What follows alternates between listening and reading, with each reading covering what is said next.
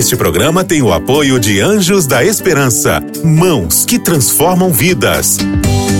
Para saber mais, ligue para 12 21 27 30 30.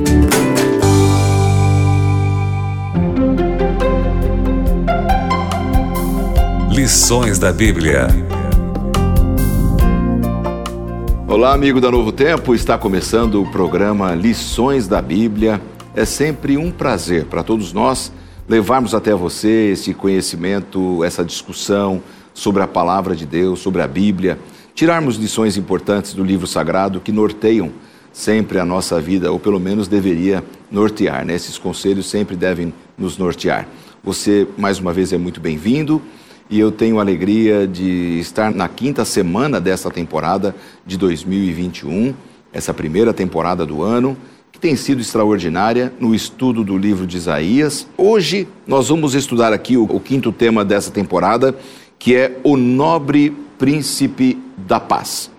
É um tema bastante interessante, como eu já disse aqui na introdução. Ele está baseado nos capítulos 9, 10, 11 e 12 e visitam o programa dois amigos pastores que trabalham aqui na Rede Novo Tempo de Comunicação é o pastor Victor BJ. Obrigado pela participação, muito bem-vindo, viu, Victor? Obrigado, eu que agradeço, prazer estar aqui com você. Juntamente com o pastor Victor, o pastor William Tim, que também é um jovem pastor que trabalha aqui na Rede Novo Tempo de Comunicação. Bem-vindo, William, ao programa Lições da Bíblia. Obrigado, pastor, também é uma satisfação estar com o senhor e com o pastor BJ também. Uma alegria, viu? Uma alegria. Gente, nós vamos começar com uma oração e eu convido então o pastor Vitor BJ para fazer essa prece para a gente. Vamos orar. Querido Deus, obrigado pelo privilégio que a gente tem de estar aqui, de estudar a Tua palavra. Pedimos que o Espírito Santo esteja nos iluminando nesse estudo, a nós que estamos aqui, aos que estão nos assistindo em casa também, e que a gente aprenda como estar mais pertinho de Ti no dia de hoje. Amém. Essa bênção nós pedimos, em nome de Jesus. Amém. Amém. Pastor William, a gente tem aí um tema bastante interessante nessa semana, que muitas vezes nós já pregamos né, sobre o livro de Isaías, sobre o nascimento do príncipe da paz, né, todos aqueles nomes característicos que nós vamos conversar hoje. Mas quando você vê aqui o tema, o nobre príncipe da paz, o que, que vem assim ao seu coração, né? O que, o que mais te enche de satisfação quando você vê esse título aí, o nobre príncipe da paz?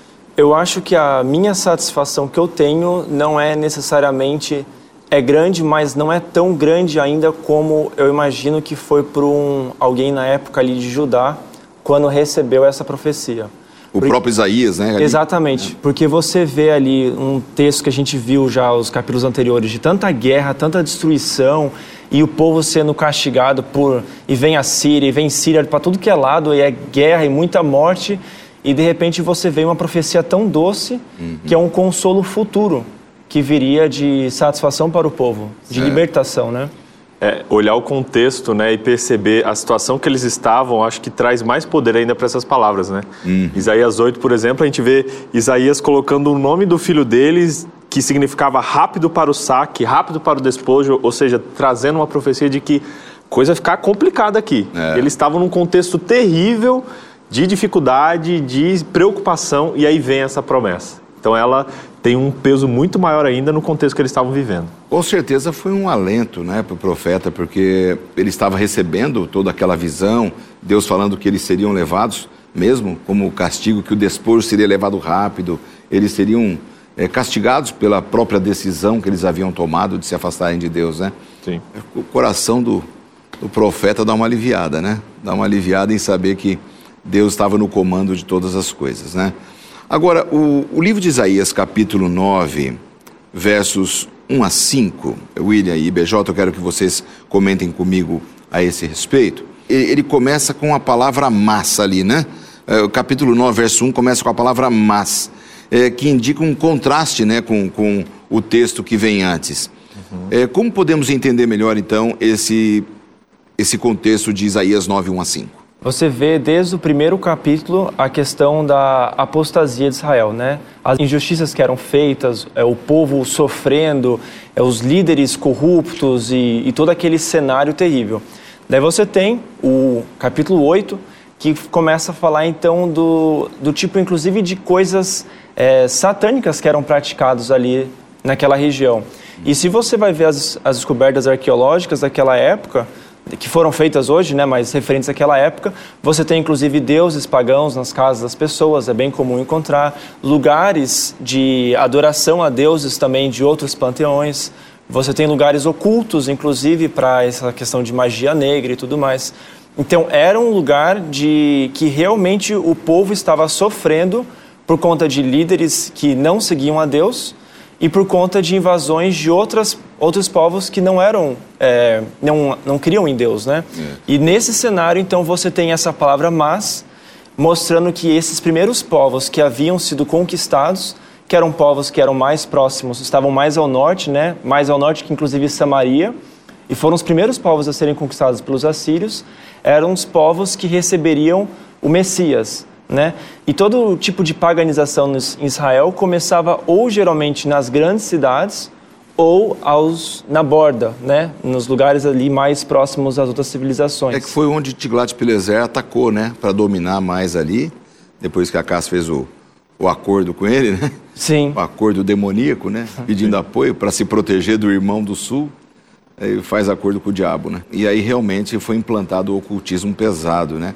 Não dá para acreditar quase, né, que às vezes, né, BJ, no meio das pessoas que falam em nome de Deus, que vivem para Deus, que um sistema desse pudesse ser implantado. A gente quase que não consegue entender.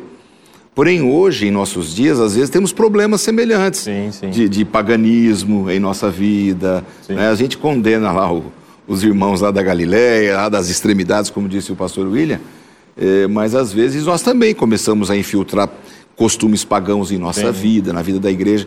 E esse é um alerta para a gente também. Sim, né? com certeza. Assim como o rei né, daquela época, o rei Acasa, a gente tem o risco hoje também de fazer alianças com pessoas, com um hum. sistema, hum. com um estilo de vida que não é o, o certo, não é o, o, que a gente é chamado a viver. Isso com certeza traz consequências. Hum. Só que é interessante que até o Mas ali que a gente citou, ele mostra que mesmo em situações complexas, ainda há esperança de um conforto, de um recomeço, de uma transformação. Tanto quando a gente está distante de Deus, e talvez alguém que está assistindo a gente agora esteja nessa situação, longe de Deus, afastado de Deus, talvez fez aliança com aquilo que não é o que Deus aprova, hum. mas vem essa palavrinha mas, mas Deus alcança você, mas a promessa dele alcança você, alcança a sua vida, independente do quão fundo, do quão longe você foi. Hum. E também acho que esse mas ele se aplica, assim como a situação deles era, um, era complexa, tenebrosa, difícil, mas veio a esperança. Então acho que esse, hum. esse mas faz essa ponte de independente da situação onde está e que estejamos vivendo, existe a esperança, que é o que fala na sequência do capítulo. Interessante o verso, né? Eu estou com a Bíblia aberta aqui, diz: Mas para a terra que estava aflita, não continuará a obscuridade. Uhum. É lindo esse texto, né? Sim. Então, esse mas, ele acaba trazendo esperança, né? Sim. Haverá um fim, né? Como vocês falaram. É o que a gente Haverá mais um precisa, né? Nos dias de hoje, né? Exatamente. O contexto que a gente tem vivido aí nos últimos meses, né? E agora? Uhum. Né? Na terra que está complicada, tá... calma. Existe esperança, existe Exato. um recomeço, existe, sabe, existe algo mais. Exatamente. Você e falou. A... O... Pois não, William, pode falar. Não, só um ponto que a esperança que traz ali é, vida para os judeus ali, né, para os israelitas na época, era na verdade a vinda de Jesus cumprida em Mateus 4. Uhum. E o que traz para nós também é a volta de Jesus, né? Exato. O mesmo Jesus, só que numa diferente mostrando que a esperança não está em, em, resoluções ou no próprio sistema em si hum. que a gente vive hoje, né, como mundo, mas numa pessoa. Exatamente. E o, o, o que eu ia fazer de comentário e jogar para vocês também poderem fazer as colocações de vocês, o grande problema é o seguinte: a gente às vezes se esquece de que quem está à frente de tudo é Deus. Então, nós seres humanos somos um problema.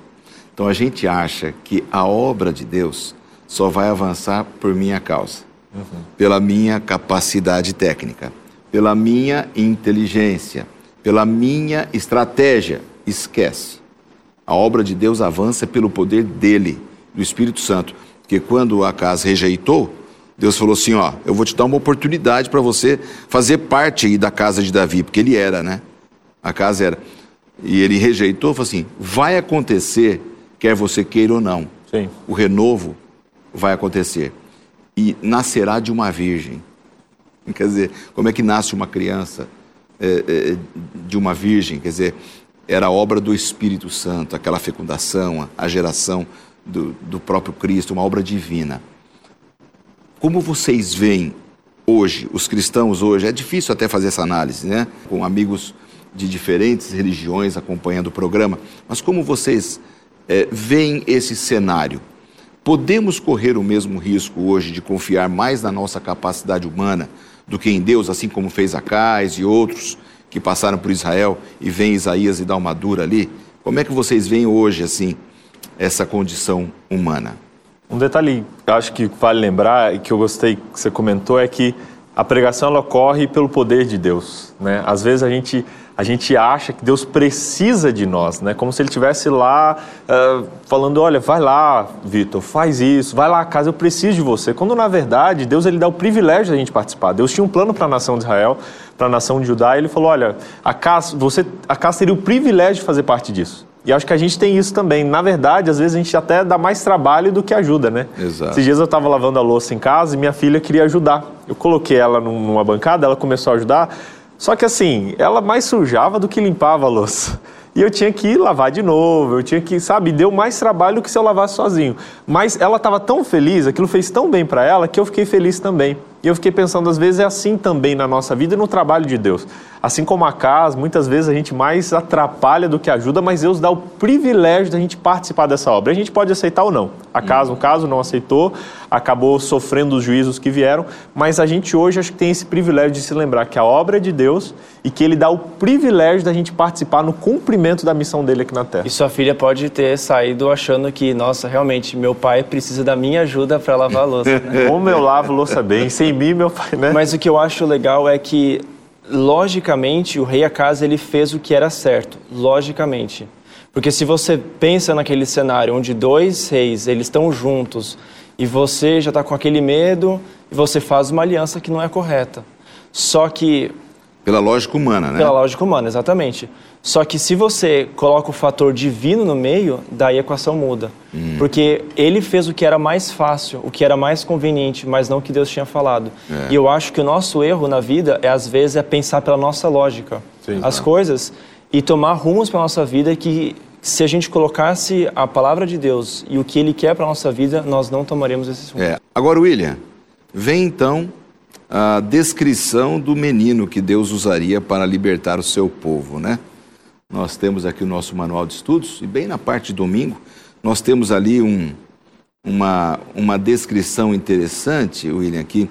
O, o, a Galileia foi o território que você estava falando no começo, mais tomado, primeiramente tomado, e eles foram para o ocultismo. E a promessa desse menino seria que ele nasceria também nesse lugar, né? Uhum. Interessante, né? Como você vê a descrição que Isaías faz do libertador? É, é interessante alguns aspectos aqui. É, primeiramente, o ministério de Jesus, ali você vê em Mateus 4, aonde não só ele vem de lá, os próprios discípulos trabalhavam em cidades ali ao redor, como Tiberíades e outras cidades ali que ficam na costa ali do Mar da Galileia. E os os nomes que são dados para o Messias é muito legal, porque a gente, que nem o pastor BJ falou há tempos atrás, você tem os dois filhos de Isaías com nomes com significados. E agora aparece para Jesus, para o Messias, só que não aparece um nome específico, aparece já uma penca de nomes, né? Acho que são cinco nomes já direta. E são nomes que, se você for ver, Deus forte, Pai da eternidade, eles não são atributos humanos. Eles são coisas divinas dado a um libertador. Então, Isaías tem essa complexidade, ao mesmo tempo falar uhum. de aspectos humanos de Jesus, como a gente tem em Isaías 53 mais para frente, Sim. mas aspectos divinos e da potência, da força, da majestade de Jesus. Sim. Bom, minha gente, estamos aqui estudando é, o capítulo 9 de Isaías e estamos conversando aqui antes do intervalo a respeito dos nomes extraordinários é, do rebento, do renovo, da raiz de Davi, não é? Uhum. Eu, antes de a gente entrar nos nomes, eu fiquei pensando como Deus é maravilhoso. Porque Acas, ele quebrou essa, essa corrente propositalmente, né? Ele não quis dar sequência. Deus prometeu o renovo de, da raiz de Davi, ele não, não creu, fez as parcerias com os pagãos tal, e destruiu ali o povo, né? com isso. Mas Deus então faz com que a vontade dele prevaleça. Não, acontecerá, porque eu prometi lá no Éden, vai acontecer. Vai nascer o Messias, vai nascer o Redentor. Como Deus é maravilhoso, né? A gente é rebelde, mas Deus mantém as suas promessas, né? E Deus faz, né? Achei legal que você falou isso. É Deus quem faz, a gente falou isso no bloco passado, mas até o verso, se eu não me engano, 5, que diz que todo calçado que levava o guerreiro e todo manto serão queimados, servindo de combustível ao fogo. Ou seja, para encerrar a guerra, tudo que eles encerraram a guerra, as armaduras, inclusive os despojos, eles queimavam, que era um ato de sacrifício, de entrega a Deus, como que dizendo, olha, tudo que vai vir a seguir agora não foi obra nossa. Nós não precisamos dessa espada do cara aqui, dessa disso. coraça. E nem da recompensa, porque a recompensa não é nossa, não foi pelas nossas mãos. Toda a paz, tudo que está acontecendo é por Deus e a gente vai queimar em sacrifício a Ele. E aí vem mostrando por quê, de onde vem essa, essa, essa transformação. Então eu acho muito legal essa ponte. Passa todo o perrengue, todo o problema, aí fala: não, vem a salvação, mas não é por nós, é por Deus. Sabe por quê? E aí ele fala de onde vem. Porque era comum, né, William, numa guerra, é, o despojo, a riqueza deles, prata, ouro, né, propriedades, as pessoas eram como- iam como escravas, eles pegavam todo aquele despojo de guerra e enriqueciam o, o reino que tinha vencido a batalha, que era, era lucro deles, né? Mas Israel, nas suas batalhas, era, uma, era aconselhado a não fazer isso. É, ou seja, confie em mim. Como é que você vai para a guerra sem armamento, sem recurso bélico? Mas assim Israel ia, né? Para, em nome do Senhor, fazer a, empreender aquela batalha. É, e você tem um caso bem claro disso, que é a conquista propriamente da Babilônia. Quando a Babilônia conquista Israel, eles tiram todas as coisas, todas as, as riquezas do templo, né? O majestoso templo de Israel e levam para a Babilônia. Uma coisa que a gente estava pensando também sobre o nome, aí, é, os nomes que é dado para o Messias, eu vejo uma relação muito grande entre esses nomes com o sofrimento do povo na época. Você vê, por exemplo, é, conselheiro, né? Que é uma, era uma coisa que o povo carecia de bons conselhos. os, os reis não aceitavam, inclusive, os bons conselhos do povo, de, dos profetas. Vocês tinham ouvido os maus conselhos? ouviam só os maus conselhos. Você tem pai de eternidade, né? A, a, o a angústia, a vontade de Israel de ser ter aquela nação eterna prometida por Deus desde a época do deserto. E você tem príncipe da paz.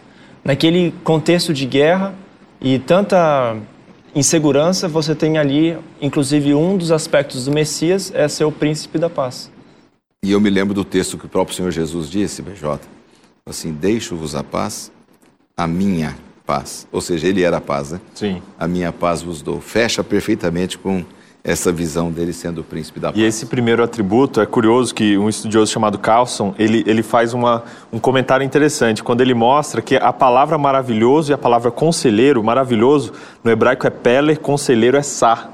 E elas juntos fica pelessar. Parece, dá a ideia de que é um trocadilho, dizendo, olha, você, Acá, você confiou lá no rei Ti- Tiglet-Pileser, agora vai vir o Pilazar, que é o maravilhoso, conselheiro. Não é nele que você tem que confiar, é nesse aqui. E aí começa a descrever os É atributos, né? quase igual ali, né, a, a, a tradução. Tipo um com Pelezar. Sim, ou seja, pare de confiar nas suas mãos, nas suas forças e confie no Messias. E aí ele vem falando tudo. E que atributos lindos, né? Verdade. Quando eu, eu leio esse texto aqui, eu, meu coração ele até fica quentinho, assim, ao ver um Deus conselheiro, como você falou, um Deus poderoso e um Deus que traz paz. Talvez alguém duvide, assim, talvez até que esse texto refira-se a Jesus, né? Mas até o nosso próprio manual fala, né, que essas aplicações dos nomes todos só podem se referir ao Senhor Jesus, né? É nele que todas as coisas eh, começam e terminam, né? Ele é o princípio e o fim.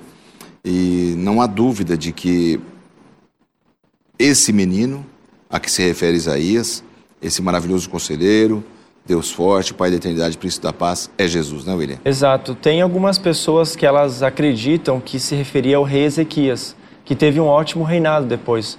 Só que é interessante que tanto essa promessa, quando Isaías 7, quando é feita a outra promessa, o rei Ezequias já tinha de 6 a 8 anos. Então não, é, não era alguém que iria nascer porque ele já tinha nascido. E os atributos que são colocados, por exemplo, você vê claramente que é um reinado eterno. são atributos que não são de um ser humano qualquer. Né? Nem você pode pensar nas melhores pessoas da Bíblia, talvez as mais santas, que tiveram um ministério mais incrível, impactante, nenhuma delas se encaixa nesses atributos, uhum. que são eternos e, e, é um reinado eterno também. Né? Uhum. Não é só uma pessoa que é eterna, mas é um reinado eterno e um reinado de paz. É, a, a nós, seres humanos, somos muito imediatistas, né? porque quando Adão e Eva pecaram e Deus prometeu a vinda do libertador, do Messias, é, fica evidente, fica claro assim, até a nação, que ela, é, até no, no, no, texto bíblico, que ela imaginava que o seu primeiro filho fosse uhum. O Messias, assim, né? Ah, nasceu. É, é, será que é ele, o Redentor do mundo? Será que é. Porque nós somos imediatistas. Então, Sim. claro, quando prometeu ali o menino e veio um bom rei na sequência, que foi Ezequias, o povo falou assim: ah, acho que é ele. Mas ele já tinha nascido, né? Quando foi dada a promessa por isso que realmente se aplica ao Senhor Jesus. São nomes messiânicos né? e, que, e que nós temos aí. Bom, gente, estamos aqui na parte final do nosso programa e também do nosso manual de estudos dessa semana. E agora é Isaías capítulo 11 e capítulo 12. E aí a gente vê assim a, a expressão rebento, né? O que seria raiz, renovo, rebento? Né? São expressões não muito usadas, né? O rebento que sai do tronco de Jessé. Como é que a gente pode entender tudo isso, né? Se refere a quê quando a gente vê Isaías capítulo 11, verso 1? Contextualizando, a gente vê no final do capítulo 10 uhum. que essa metáfora agora do capítulo 11, ela completa do 10, né? Quando uhum. termina o capítulo 10 dizendo que Jerusalém seria destruída como se uma floresta fosse consumida por um único incêndio. Então, assim, depois de falar, ó, Jerusalém vai ser destruída como se fosse uma floresta, ele começa dizendo, mas olha, lá daquele raminho, daquele toco, e quando fala toco queimado, toco, né, a gente imagina toco queimado, seco, sem vida, vai sair um broto, vai sair vida. Lá em casa, o meu vizinho, ele plantou uma árvore na frente da casa dele, frutífera, mas para mim era morta aquele negócio. Era uma árvore de jabuticaba. Gente, seco o negócio, terrível. Então eu falei, aí eu falei com ele, eu falei, rapaz, você plantou esse negócio morto aqui? Ele falou, não, não, assim que pega mesmo. E aí, aos poucos, a árvore foi gerando vida, porque ela aparentemente estava morta, mas dentro havia vida. Uhum. E acho que Deus, ele, ele, através de Isaías, ele traz esse chamamento: olha, vai ser queimado, vai acabar com tudo, vai parecer que não tem vida, mas vai haver vida ainda, porque vai sair um rebento, vai sair algo. Um broto, disso. vai brotar, né? Há uma, uma dúvida se essas expressões todas se referem à primeira vinda de Jesus, ao seu nascimento, ao seu surgimento ou se refere apenas ao, à segunda vinda ou às duas? Qual é a opinião de vocês sobre isso? O autor do nosso guia ele chega a comentar né, que em uma única imagem ele mostra as duas vindas, né? Dizendo, olha, vai vir e depois virá de novo. E isso a gente até comentava né, nos bastidores que é um pouco complexo. Imagina eles entenderem isso naquela época é, que primeiro que o Messias viria e depois que ele ia voltar depois, né? Uhum. Mas dá a ideia aqui do capítulo 11 de que se refere às duas vindas de Cristo, tanto a primeira ali, quando Jesus veio, quanto a... Agora, para gente que vive nesses tempos, William, assim, pegando o gancho do BJ, a gente que vive no tempo do fim, que a gente já viu o cumprimento profético da primeira Tem vinda. Tem os livros de história. Realmente tinha que ser de novo a segunda vinda o mesmo, porque foi, foi o Salvador, foi ele que deu a vida, ele teria que voltar, realmente. Então, tem a ver, tem que eh, falar sobre a mesma pessoa é, a respeito dos dois eventos, né? Então, é, naquela época, eu imagino como deve ter sido complicado para eles realmente entender. Às vezes a gente é fácil em julgar os judeus por não terem aceitado a Jesus. Mas é um, necessitava muito estudo. É. Porque desde a época de Isaías, que é quase que, se fosse existir um quinto evangelho, eu acho que colocaria Isaías, porque ele fala muito sobre o Messias. É, desde aquela época começa a haver muita produção de manuscritos messiânicos acerca da vinda de Jesus. Você tem os da Bíblia, né? por exemplo, Daniel, é, você tem Isaías falando muito, mas você tem inclusive manuscritos que o povo escrevia falando de como é que achava que ia ser o Messias. Chegou a tamanho que nos rolos de Corã são encontrados duas visões que eles acham que está vindo dois Messias diferentes para a Terra. O Messias, que é o servo sofredor, aí de Daniel 8 e, e também de Isaías 53, mas também um outro Messias que vem em grande glória acabar com todo o sofrimento de Israel. Uhum. E eles acham que são duas pessoas diferentes. Hoje. Havia um pouco assim, eles estavam estudando para tentar descobrir, né? Exato, era uma, era uma confusão profético. que eles, que eles uhum. fizeram ali do Messias, mas que hoje, já com tantas revelações que nós temos, inclusive o livro de Isaías que estamos estudando, né? Essa temporada mostra que, na verdade, as duas. É, Isaías fala sobre as duas vindas do Messias hum. e elas se complementam. Se, temos direito à segunda vinda do Messias em grande glória, porque recebemos o Messias que foi sacrificado numa cruz. Que maravilha. E um detalhe aqui, detalhe, mas que faz toda a diferença, é quando diz que esse virá do tronco de Jessé. Né? Essa palavrinha Jessé parece uma pessoa, mas quando a gente vê lá em Mateus capítulo 1, ele começa mostrando de onde veio o Messias, e aí começa dizendo Davi, filho de Abraão, e a gente sabe que o pai de Davi foi, foi Jessé. Então, isso já comprova a veracidade do texto bíblico, mesmo escrito ali centenas de anos depois. E daí, aí que vem a parte top, porque você tocou no ponto, porque em Mateus fala do tronco de Jessé, mas você vê em Apocalipse 22 onde fala da raiz de Davi. Então você tem uma conexão profunda entre o Messias que veio como um, servo sofredor com o Messias que vem em grande glória já em Apocalipse 22. Que é o mesmo, né? Que é o mesmo. Um leva o nome de Raiz de Davi e o outro a de Jessé. Que legal, viu? Mais algum destaque que vocês queiram dar aqui, por favor? Tem um Temos só um minuto para terminar o programa. Que eu achei fantástico.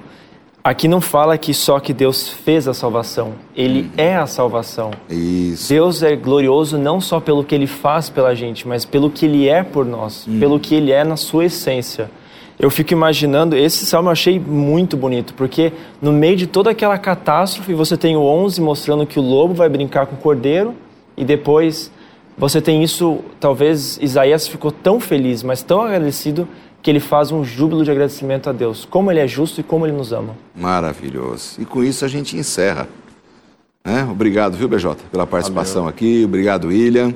Terminamos cravadinho o nosso tempo. Obrigado aí pela sua audiência, acompanhando aí o nosso debate e que Deus abençoe muito a você, que todos nós possamos abraçar essa salvação. Se Deus quiser, nós nos vemos aqui no programa da semana que vem. Até lá, fiquem com Deus. Tchau. Você ouviu Lições da Bíblia. Este programa é um oferecimento da revista Princípios. Entre no nosso site novotempo.com/rádio e peça sua revista totalmente grátis.